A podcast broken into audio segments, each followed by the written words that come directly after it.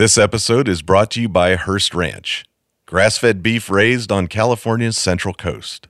Now available online through Larder Meat Company. Learn more at HearstRanch.com.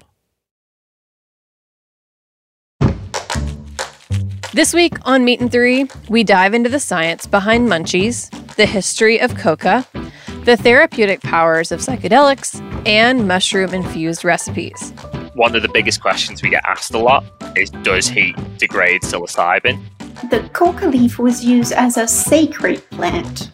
So, as a plant that could communicate human beings with gods or Mother Nature. What you can start to appreciate here is that cannabis is activating and hijacking the system throughout the body. Tune in to Meat and Three, HRN's weekly food news roundup, wherever you get your podcasts.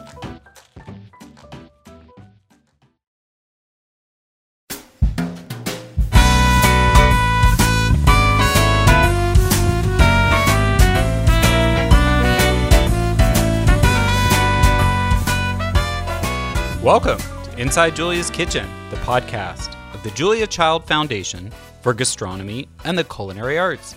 I'm your host, Todd Schulkin, the Foundation's Executive Director. Our show takes you inside the Foundation's world to meet the talented people we have the great fortune of learning from all the time.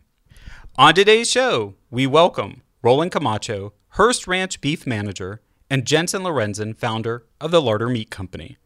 In today's episode, we'll talk to Roland and Jensen about making and selling sustainable beef, how their customers benefit from a very local collaboration, and we'll get a double Julia moment from Roland and Jensen. Stay with us, we'll be right back.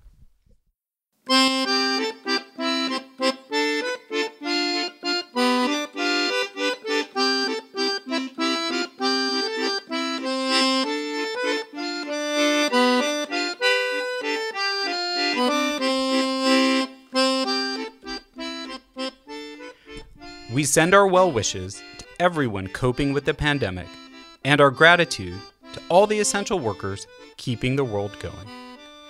As always, we launch the conversation with an inspiration from Julia. Julia was on a mission to ensure people had a better understanding of where their food comes from and how it is produced. This is also part of the Foundation's mission and a reason behind this podcast. Julia knew that one of the keys to a better food system was for eaters to truly value what goes into making a steak taste delicious. Julia once said, Any cook is well advised learn as much as possible about grades and cuts of beef, as a vague beef buyer is open to countless unnecessary disappointments and expenses. Joining us today are two people who have also made it their mission to help cooks avoid the very disappointment of vague beef buying. I know Julia would have been tremendously interested in their collaboration and delight in its availability so close to where she lived at the end of her life in Santa Barbara, California. Roland Camacho oversees Hearst Ranch Beef at the Hearst Ranch on California's Central Coast near San Simeon, home of the famous Hearst Castle. Hearst is the largest agricultural landowner on the Central Coast and the largest single source producer of free range grass fed beef in the U.S. Prior to joining Hearst in 2006, Roland served as director of cattle procurement for Brawley Beef. He graduated from Cal Poly San Luis Obispo and served in the U.S. Army. Jensen Lorenzen is a California Central Coast native and an avid outdoorsman. His respect for nature led him to become a chef, and as a chef, he worked to source ingredients from local farmers, ranchers, foragers, cheesemakers, brewers, and vintners. In 2015, he founded the Larder Meat Company with his wife Grace in an effort to bridge the gap between high quality meat producers and consumers. Prior to founding the Larder Meat Company, Jensen was the chef and owner of the Cass House restaurant in Cayucos, California, well known for its local, seasonal, and sustainable menus. Roland and Jensen join us today to talk about what makes for sustainable meat and their recent collaboration as producer and seller. Welcome to the podcast, gentlemen. Hey, Todd. Thanks for having us. Yeah, it's great to be here. Thank you. Pleasure. So, Roland, why don't we start with you? So, how does Hearst Ranch rave, raise its beef differently? Well, I think it's probably best to say that our our vertical integration probably sets us apart from the you know standard um, conventional production methodology. Um, we have two ranches, uh, two Hearst ranches rather, that are about 65 miles apart from each other, and on those ranches we have um, working cattle operations. So. Uh, for the most part, there's cows and calves. But what sets us apart is that we retain those calves and then raise them until they're finished. So, um, our core kind of uh, commitment is to sustainably produce cattle. Uh, we're definitely conservation minded, but we also want to produce uh, a standalone grass fed, grass finished, minimally processed animal. So, what that means is is our cow herds um, are are kind of used to do two purposes. One is to provide a uh, a dual purpose animal, one that can sustain, um, you know, to be to create good mothers and and ultimately sustain our cow herds, but also to um, through genetic selection and through you know phenotypic and genotypic traits be able to uh, create an animal that is going to finish uh, well on these on these properties here on the Central Coast. So while we're you know creating these cow herds to sustain, we're also creating an animal that's gonna that's gonna produce you know a, a, a good finished grass fed animal.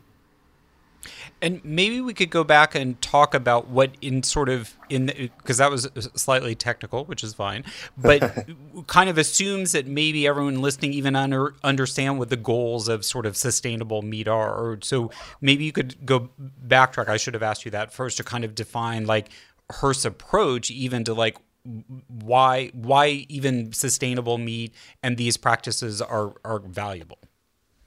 Well, well, sure, sure. So Hearst has been raising cattle on this property since 1865, and the uh, you know the idea of having or producing a grass-fed animal has been tossed around for for for many many years. And it was about 20 years ago when they decided that you know why would we just work with one specific um, segment of the industry? You know why why most producers, uh, cattle ranchers for the most part, say they will they'll have their cow herd they'll turn their bulls out on it. And once those uh, that that cowboy lifestyle, um, once those calves are weaned, then they're usually sold off on a truck and they go down the road to the next segment of the industry. So um, then somebody else usually purchase them, put them out on grass uh, for the next six to eight to ten months of their life, um, and then oftentimes they're sold again to to the feedlot, and that's really it might be uh, it's a very simplified version of how the um, cattle industry works. Well, Hearst, we didn't we didn't want to do that anymore. So uh, we decided that it makes sense for us to control the genetics to be able to provide an animal that we can tell you everything about it. Be able to from the from what we decided to put together to create that animal, and provide uh, that peace of mind for anybody that's going to purchase it at the end. So uh, we use the cattle to maintain the resource. We obviously have to use intensive grazing strategies to be able to, you know, maintain the resource, not overgraze, not undergraze. Use it to maintain and protect the resource, but also to be able to allow an animal, uh, beef animal, to be able to engage in its preternatural, you know, its natural behavior, behavior to be able to graze freely, live its life on our properties, and then once it's ready, we'll go ahead and harvest the animal and then produce a happy, wholesome, grass-fed, finished beef product that we could be proud of, that we could tell the customers that want to buy our product everything about it.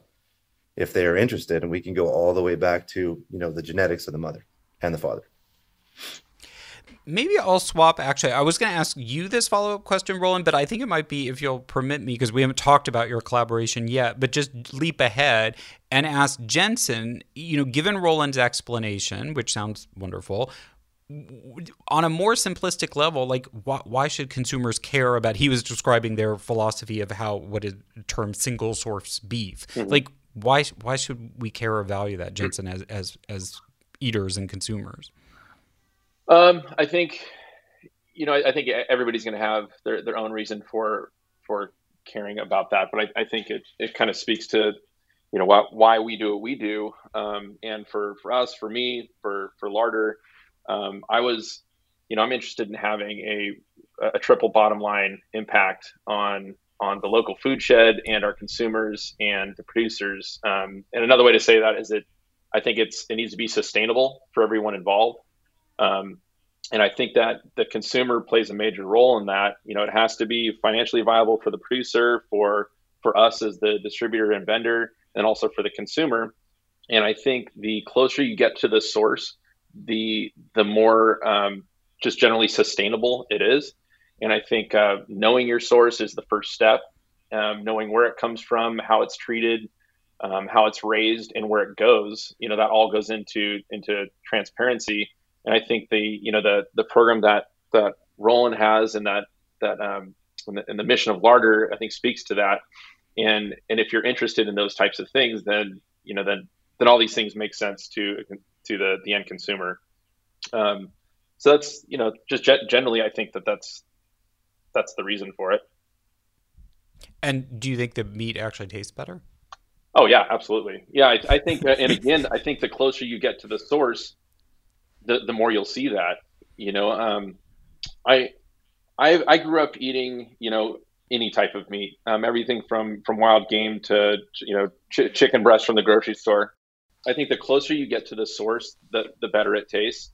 Um, and I think just you know basically the reason for that is that the you know the the closer the animal is to the way it should be raised or not should be raised but the way that is designed to to live in nature i think the more you taste um, the local terroir of that animal and what it's what it's been eating. And and if you know a ruminant is meant to eat grass you you get a lot of the nutrients from the grass. And i think you you i, I wouldn't say it tastes grassy. Some people say that. I think that's um, more um, a product of the way that it's it's handled. Um, but yeah I, I think it generally like this beef tastes more like beef to me. This the the chicken that that we just you know that we that we ship tastes more like chicken because it's just free open you know raised on an open range eating bugs and grass and worms and things.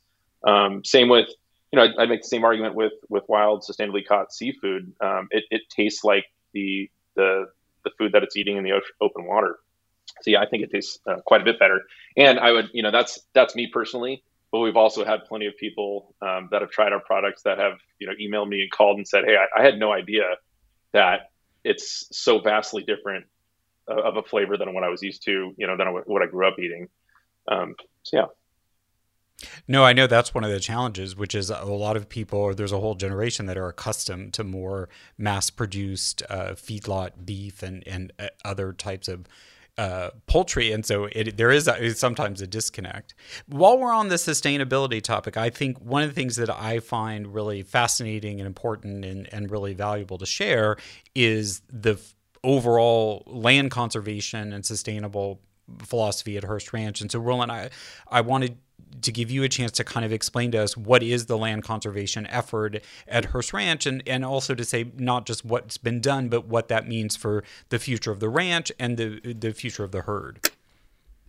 Oh, absolutely. So, um, I mean, it's a it's a pretty complex uh, easement deal, but I'll, I'll, hit the main highlight points of it. So, um, in the early 2000s, there was quite a bit of discussion of what the what Hearst was going to do uh, in terms of um, you know uh, maintain this property for for forever.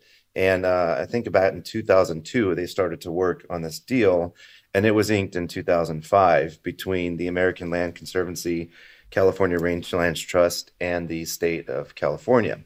Well, basically, what that did was it took the 128 square miles of the Piedras Blancas Ranch, and it protected it in perpetuity. So it allowed for us to, uh, there, there's provisions in there for us to maintain agricultural operations. Uh, we're monitored, you know, every six months in the spring and in the fall to make sure that we are indeed protecting all of the thousand or more species of plant and animal life that are on on the property and and we're and we're going and, and then we're not going to develop the property. So there are a minimum number there's a, a very very limited amount of home sites that were are allowed to be um, produced on this property. At, I think it's in the in the low 20s I believe but but outside of that it will always be used uh, as a, as a as a cattle ranch and the resource will always be protected. So um, that is well, one it, reason it, Roland, I just just as since we're we're on radio, I'll just set the scene for people that you're talking about something that's 83,000 acres of prime California right off the ocean into the gentle rolling hills. It's not you know inland desert useless land. It's prime property that's being preserved that could be used and would be desirable to many many people Absolutely. I mean, there are countless watersheds on this property. It's 18 miles of pristine coastline. This is a very, very big, big deal.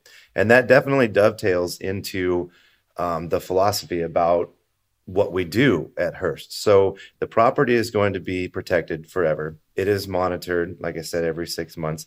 We are protecting the cowboy traditional way of life we're allowing we're still running a cattle operation on it and we're using these animal units as tools to maintain this resource through our grazing management efforts. Well what that also does is it also guarantees that we're not going to overuse this property.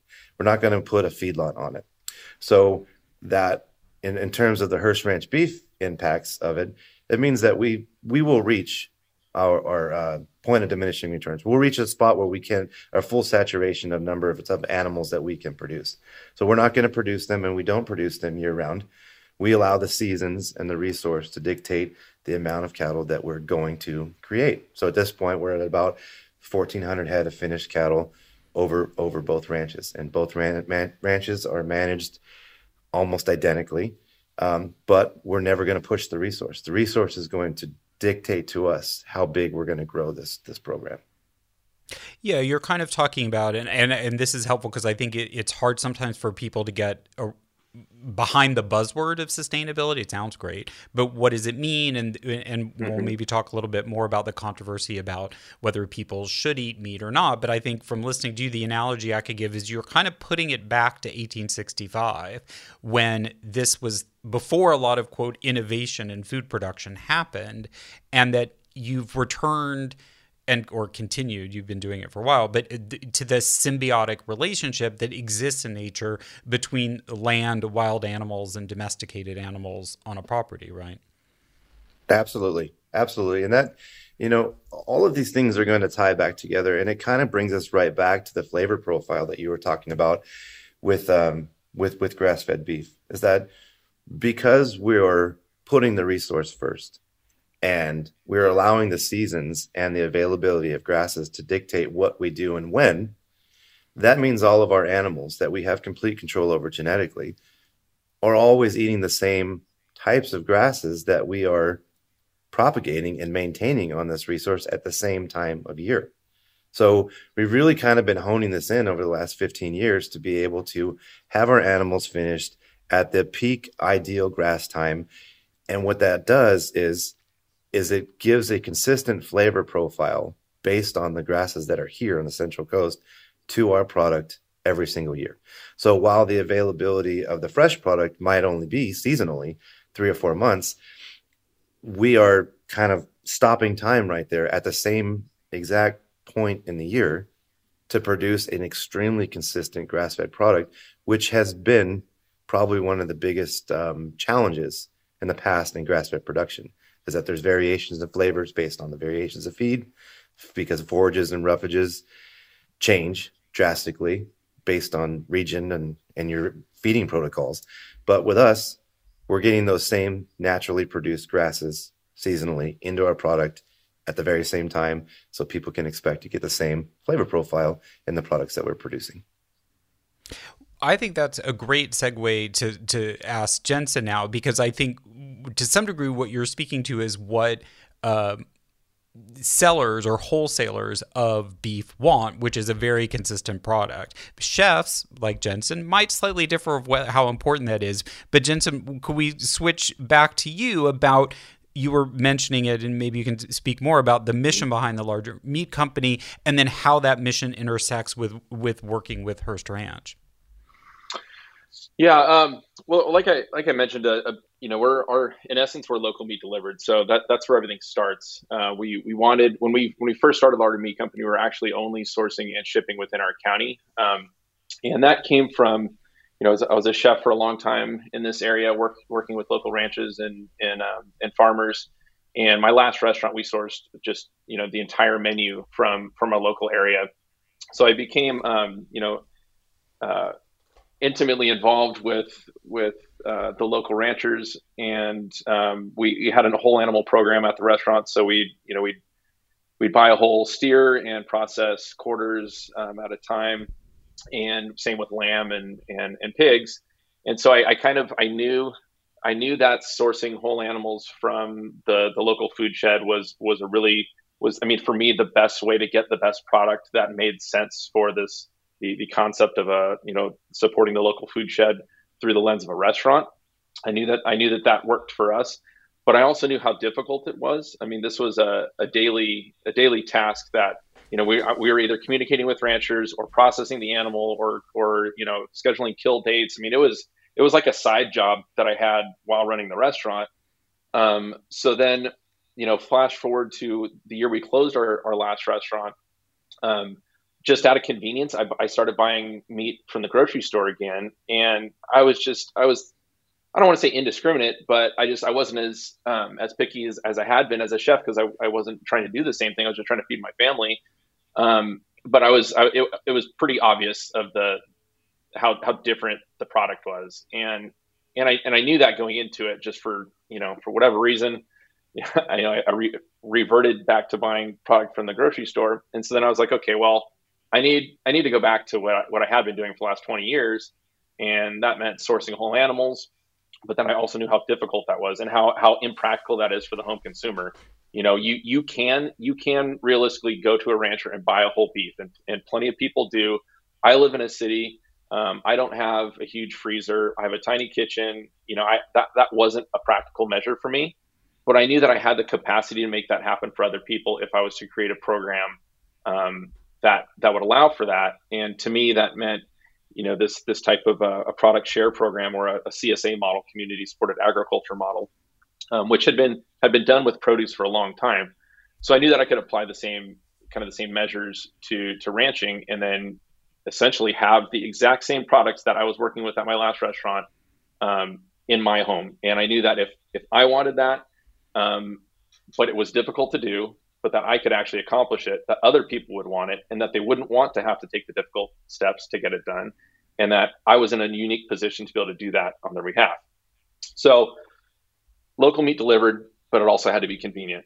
And then, and then the tack on for that is to me personally, just from an ethic and ethical and moral standpoint, it has to be a sustainable relationship, and that's what I mentioned. It, it has to be a triple bottom line relationship. And specifically, what I mean is that it has to be financially viable for everyone involved that's producer, vendor, and consumer. It has to have some type of social impact. And I think that's that's where you get into you know into to terms like sustainable that are, are kind of hard to define but to me that means um, you know eating locally bringing people to the table around local product um, that which in turn has less a less a smaller carbon footprint it gives you a greater relationship with your local food shed um, and then at the end of that would be would be transparency, and and then that goes into the environmental uh, impact, which you know, like I said, it's a smaller carbon footprint, less less hands uh, touching the product, uh, more of a direct connection to the producer, um, and just just generally um, a, an easier model to work with than some some nationwide distribution models. And and I would also say at the at the end of that, I have absolutely nothing against the the, the greater um, you know, commercial food industry as a whole, meat, produce, all of it, because I, I think we we have a, res- a social responsibility to, to, to, feed our country and and uh, parts of the world, and it's it's difficult for you know the the vast majority of people on on this planet to get access to food, let alone local food. So this is this is a relationship that um, that I think works here. It's viable here, uh, but that's uh, one of the reasons for that is because we're in such an amazing area but that being said, I think that there's there's still a need for this this larger machinery uh, to to produce food for the world and for, the rest of our country. Um, so, sorry, go, go ahead. Yeah, no, I mean that, that I think that's very well put. Let's uh, we'll take a break and we're going to come back to talk more about sustainable meat production with Roland Camacho from Hearst Ranch and Jensen Lorenzen from the Larder Meat Company. Stay with us.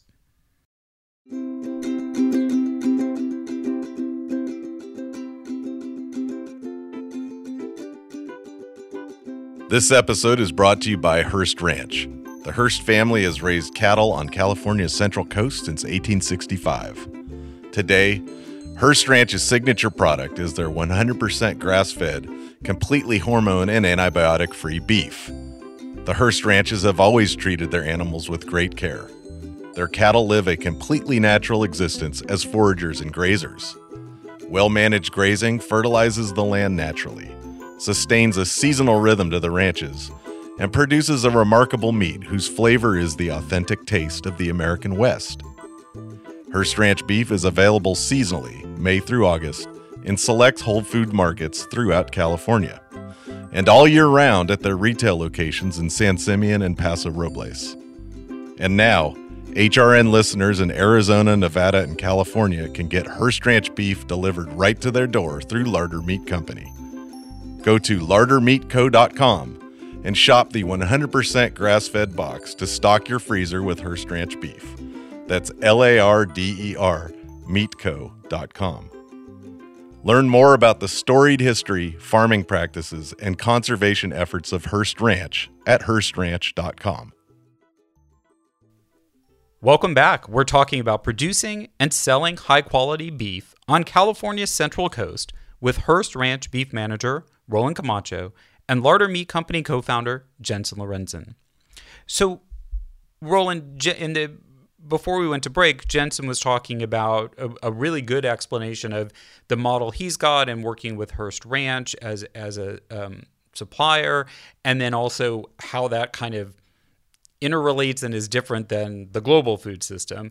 But I think that's also the pandemic is really brought to light for a lot more people who don't live and breathe agriculture or food production or are professionally in the restaurant industry. But I did want to ask you both because I think it's really relevant to what you're both doing, how the pandemic has affected you, or how you dealt with it, or or what your take is. So, so Roland has how has Hearst Ranch coped with the pandemic, or have you really been in, in, in some degree, at least in terms of your business, immune from it? Well, it, it, we have been it's been affected. Everybody has been affected by it.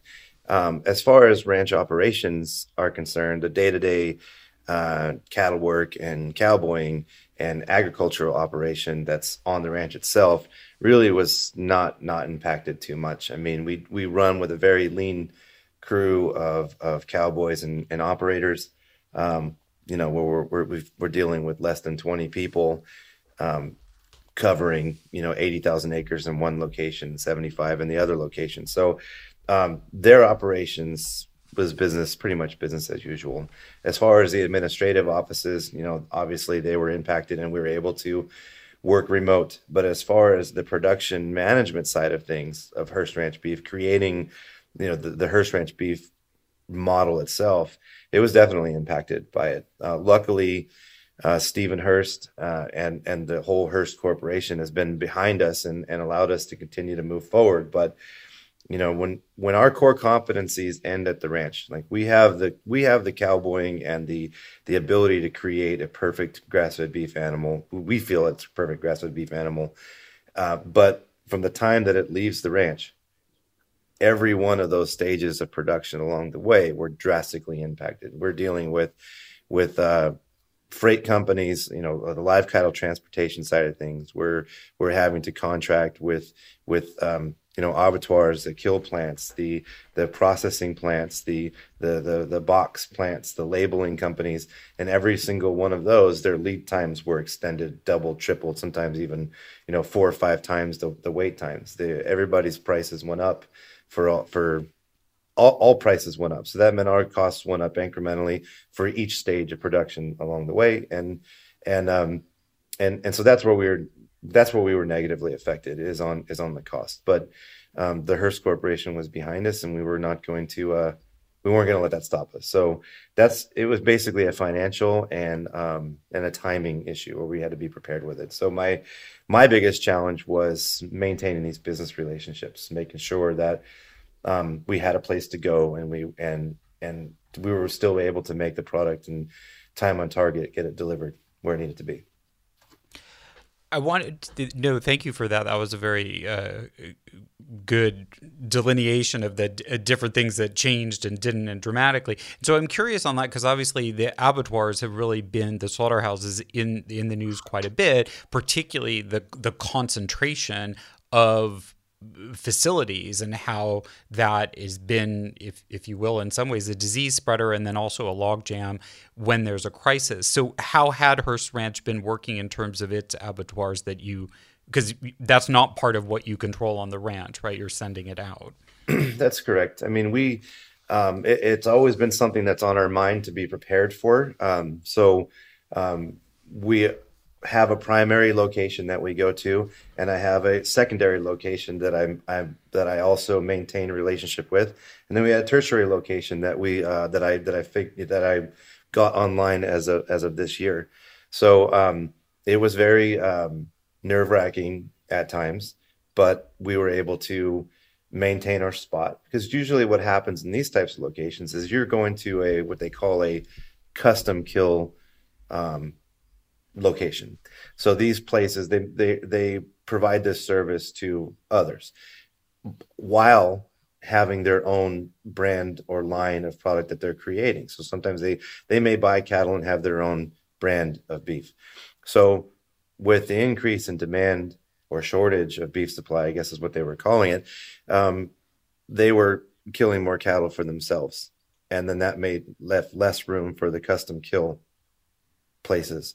Uh, so I was in a constant, um, not to say battle, but I definitely was required a lot of attention to make sure we had a place to go. And and luckily we've we've maintained these relationships and we don't jump ship. So we've had you know relationships with these companies for 10 15 15 years and and they were willing to to work with us um, they did make some changes to us they, we, we weren't able to do we didn't have the flexibility that we had in the past where we could modify the the kill size where it would be 10 or 20 or 30 head where we had to make sure that we were sending in truckload lots just to make sure that they weren't having any downtime in between groups of cattle.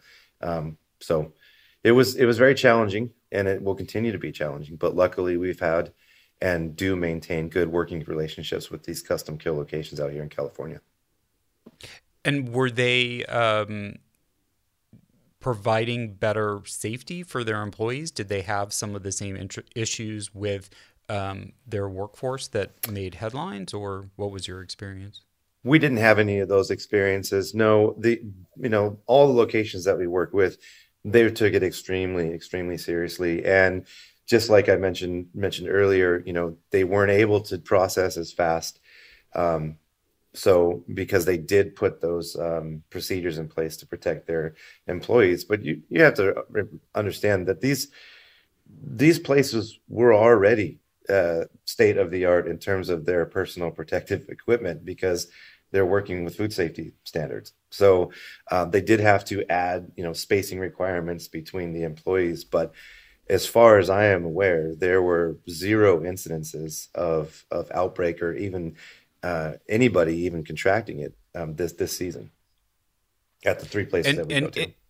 And do you think it's reasonable to conclude where there were these significant issues is where, at a different sort of end of the marketplace, you're trying to cut as many corners as to keep the cost down, which is not sort of which is the opposite end of which Hearst Ranch is operating in? You know, I I really don't feel uh, comfortable talking speaking on anybody else's business. I I only like we work we're working specifically with companies that maintain an extremely high uh, standard of food safety. And and they're doing several third party audits because you know i'm asking them to provide a service for me that you know um, that has an extremely high standard. They have to meet these requirements and they uh, so i don't I, I can't speak for any of these other other companies. I just know that the ones that we work with where we have the utmost confidence in them Well, fair enough. I mean, my takeaway from what you said is there's certainly a way to do it that is is safe and um, for both the employees and for the consumers because that's been your experience. So that that I think is reassuring to hear that it can be done. Um, so uh, Jensen, let me turn to you and in how is how have you guys dealt with the pandemic and how has it impacted your business? Mm-hmm. Yeah, it's it's been it's been interesting to say the least. Um, it it feels like there was a pre and post pandemic larder meat company. They're like they're it feels like two different um, two different operations. Even though you know our, our goals and our missions have always been the same, it it was like you know at, at first um, for a long time. See, we started 2015, um, and it seems like you know get, getting going. It was like I was always trying to convince people that this is a this is a very practical and a better way to eat and buy, or buy and eat meat, um, and that it's you know it's I think for a long time people people under, understood the concept of eating local, but there was a disconnect between you know doing it and and and and, and making it easy on people. And and I as a as a, you know working as a chef, working with these local producers, knew that um, my local supply, my local if you want to call it supply chain, but my local suppliers, my ranchers, my my farmers, and I mean even to some extent foragers were always more reliable for me with what I was trying to doing with with what I was trying to do with what I was you know trying to get to my my customers. Then working with um, with larger suppliers, and and I think part of that was was our scale. We were a fairly small restaurant, so I couldn't I couldn't meet a lot of minimums a lot of the times. So it was almost just way more practical for me to to leverage my local relationships than than um, working with with larger suppliers with some of the more important items like like meat and produce um, and fish included. So like I knew in my heart that this that this for a, for regional for supplying a region this this was a better way to go. But it was like i was always trying to convince people of that. And then and then overnight you know we were getting calls like you know everybody's you know these these plants are shutting down. There's you know meats meat is um, going quickly at the grocery stores. People started calling us like how's your supply? What do you you know how, how are you know how, how is this affecting you? And you know, we, Roland and I had countless conversations about this. I, I would call him like, "Hey, are we good today?" We, you know, and people were calling me, "Are we good?" It was it was really tense, but everything worked. Every like it was like this this smaller, more manageable system was able to scale. I mean, literally overnight. Um, we you know we we basically quadrupled overnight, and and it was ex- it was exclusively because I, I think the way that this system is set up, it's set up to be able to to be able to manage you know these these small regional um, regional needs and and, uh, and the supply chains are more regional you know smaller et cetera. Um, so then you know it, it, was like overnight people understood what we were doing like like I, I had been trying to explain for the last four years. It, it was it was really strange. And then since then um, you know i think it's it's normalized online ordering at least to a certain demographic. You know i think i think the um, there's there's probably always going to be people that are that are uncomfortable going online. Um, you know, I, I, still I still go to, to Whole Foods for certain things, obviously just not for my meat. Um, and I know there's there are people that that do both things, but I think it just it kind of normalized the idea of going onto a website, getting all the information that you need about a about a producer, and and saying, okay, yeah, this this meets all my needs, this meets all my criteria for for the type of meat I want to eat. I'm gonna you know I'm gonna sign up, hit order, and expect a box in in the next month and that was just something that was really hard to describe at first. It was hard. It's hard to it's hard to to to get people to understand why you know not only is this a great way to buy, but it's also you know more viable for all all parties involved. Um, so that's kind of the way that that we look at it. And and I, and then I would just say that we were you know very fortunate to be in a position to make this work for people. You know, there's an increased increased demand, and we were able to meet that demand. And I just I feel eternally grateful for that that that we have a program that was able to able to step up, um, albeit small. There's just a couple of us, but we were able to make it work. So I just feel really fortunate for that, and, and glad that we were able to help people when you know in the time of need. Yeah, an ironic uh, situation for proof of concept and growth, so weird. But yeah, you have no idea. Yeah. But for your customers, fortunate because yeah. there was certainly, I think people, things have normalized in a way of people really knowing how to cope. But back in March, there was that whole I mean, there was essentially, at least in the Western world, a global panic. Over, it was panic, yeah, absolutely. Yeah. exactly what's it, how deeply is the is the supply chain and the food supply going to break down. Right. And why don't you just mention where you Larder Meat Company is able to service geographically? Um, so, so basically, the we, we focus on the West United States, so California, Arizona, Nevada. Um, we send a few shipments into Oregon and Seattle, um, and that's that's basically it for now.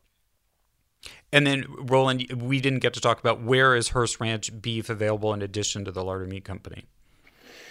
Well, it is available in the summer months and uh, in the Whole Foods Market Southern Pacific region. So that's in the 44 to 46 Whole Foods stores from San Luis Obispo to San Diego in California. So, but that's like I said, it's very, very seasonal, fresh in those stores. So we're talking from Memorial Day to Labor Day, roughly, give or take uh, a couple of weeks.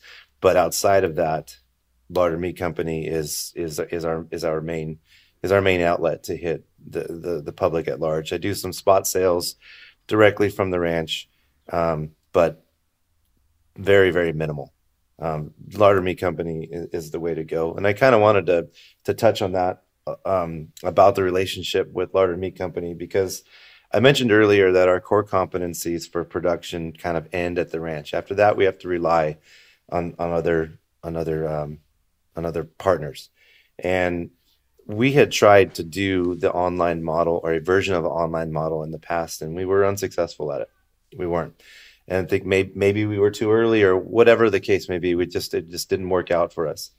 But to find a partner that you can trust and to see to somebody like Jensen that understands full carcass utilization and also has a fulfillment solution, but also understands the ability to go out and find a customer base that is willing to put their trust in him to have a subscription type model where they're not picking and choosing ones of this and twos of that uh, on a day to day basis has really set things up for us to have success. So this is a, such a symbiotic relationship.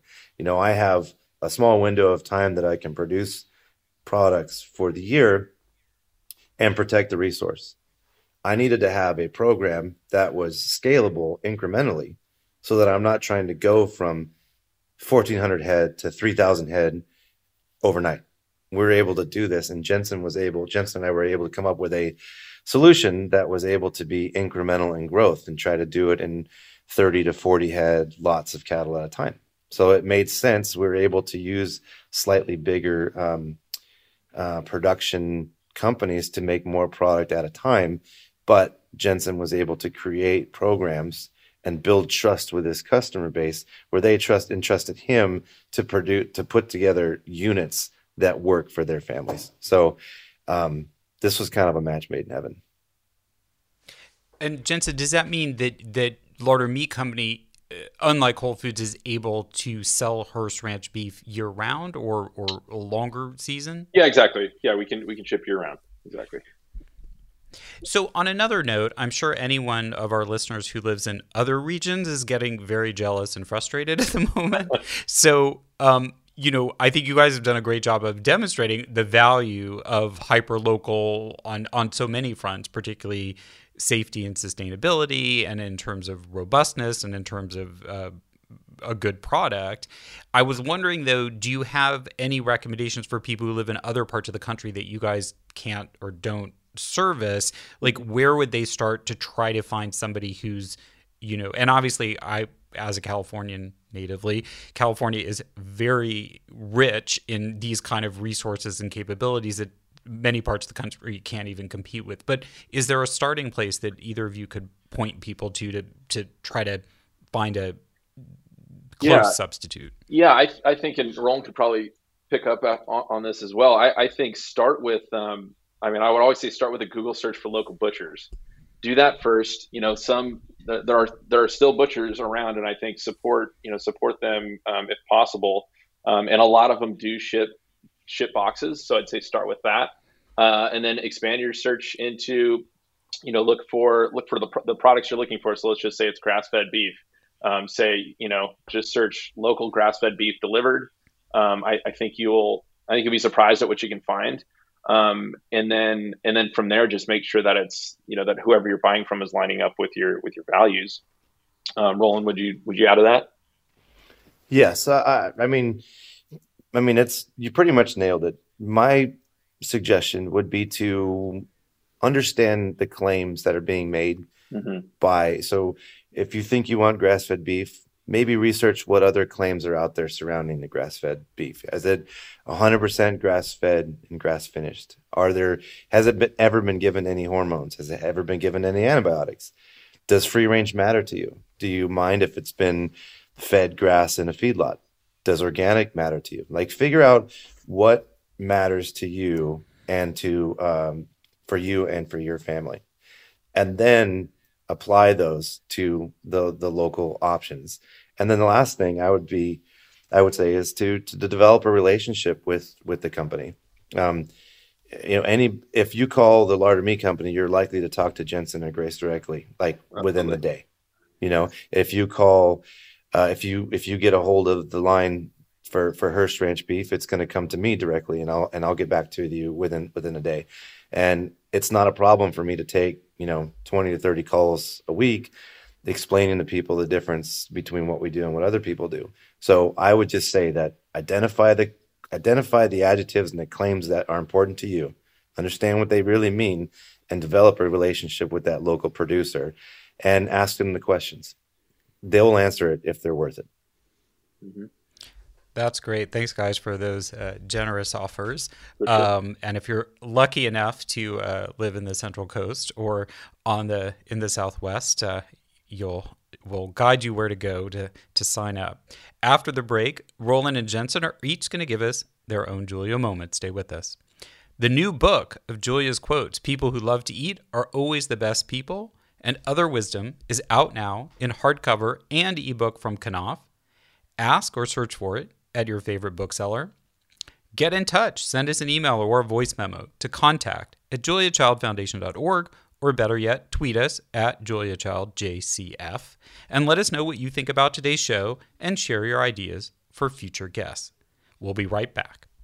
When you flip anything, you really you just have to have the courage of your convictions, particularly if it's sort of a loose mass like this. Well, that didn't go very well. See, when I flipped it, I didn't I didn't have the courage to do it the way I should have. But you can always pick it up, and if you're alone in the kitchen, who is going to see? From Julia's immortal words, we move into our last segment, which we call the Julia moment. Here's when we ask our guests to share their favorite Julia memory, moment, or how she's inspired them in their career. All right, guys, Roland, do you want to go first? What's your Julia moment? well, I grew up in a home, you know, with both parents that worked full time so quite often I was I was hanging out with my grandmother and I was at her house quite a bit and she owned uh, a wedding cake company and she loved to bake and she loved to cook and she always had cooking channels on all day long that's pretty much all that she watched and I remember several episodes. I mean, at this time, I believe you know Julia was doing more guest appearances than having her own shows at this time. And you know, I, I saw that she loved the use of butter, and and my grandmother always get the biggest kick out of that. So, um, and and and she would also say fat is flavor. So I guess for me, and, and it's definitely worked into my life and the way that I cook and the way that I am is that I'm we're not afraid to use we're not afraid to use butter. We use grass fed butter, but we're not afraid to use butter, and um, and and we're not afraid of food. I loved her fearless approach to to cooking, and it was just very common sense oriented and and my grandmother loved it and it's and it's stuck with me. So we use butter in our house. Yeah we like we like that. That that that is a good julia legacy fully fully endorsed on our side. Jensen how about you? Yeah it's it's hard to pick up one one moment specifically. Um i, I got a, just the biggest kick out of just her whole her whole bit. Um i think at one point she was dancing around with a with a goose, you know, drinking wine on the set. I mean, I, I don't know. Her whole persona was just so great. I, I think for for me, um, Julia Childs had the biggest impact because at at some level she she brought you know a, the professional acumen into the home in a way that was super unintimidating. And um, I was not professionally trained. I just I, I, worked in kitchens from the time I was 14. Um, I didn't go to culinary school, so I was, you know, I, I never say self-taught, but I relied on on instructors uh, or chefs that were that were willing to to kind of kind of teach me, and that's that's somewhat hard to come by in our industry. Sometimes people like to to guard their their secrets, you know, it is a trade. So um, I definitely, you know, I depended on people that were they were willing to show me that were unintimidating, um, and you know, shows like like what Julia Child had. She she made it like Roland said, she just made it palatable for the home cook in a way that I, I hadn't seen before.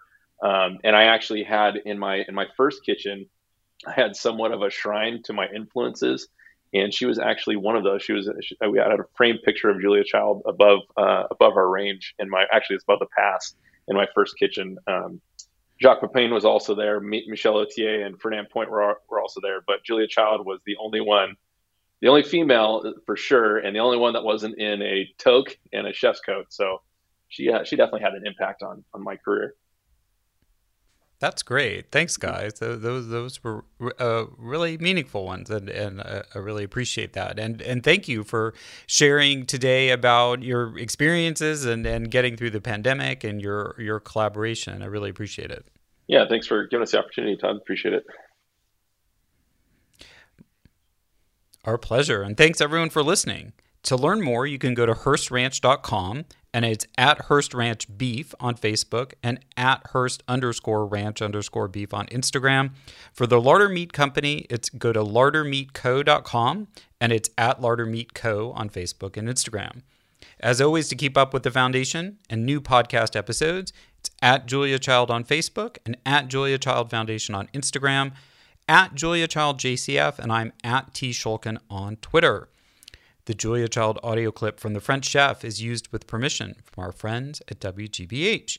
Thanks as always to my co producer of the Foundation, Lauren Salkeld, and our sound engineer at Heritage Radio Network, Amanda Wang. Our theme song is New French Horn by Novi Valtorni. Please remember to give us a review. It really helps new listeners discover the show. We're on the air on Heritage Radio Network on Thursdays at 4 p.m. Eastern, 1 p.m. Pacific. Downloads available soon after wherever you find your podcasts. We look forward to bringing you back into the Foundation's world next time on Inside Julia's Kitchen.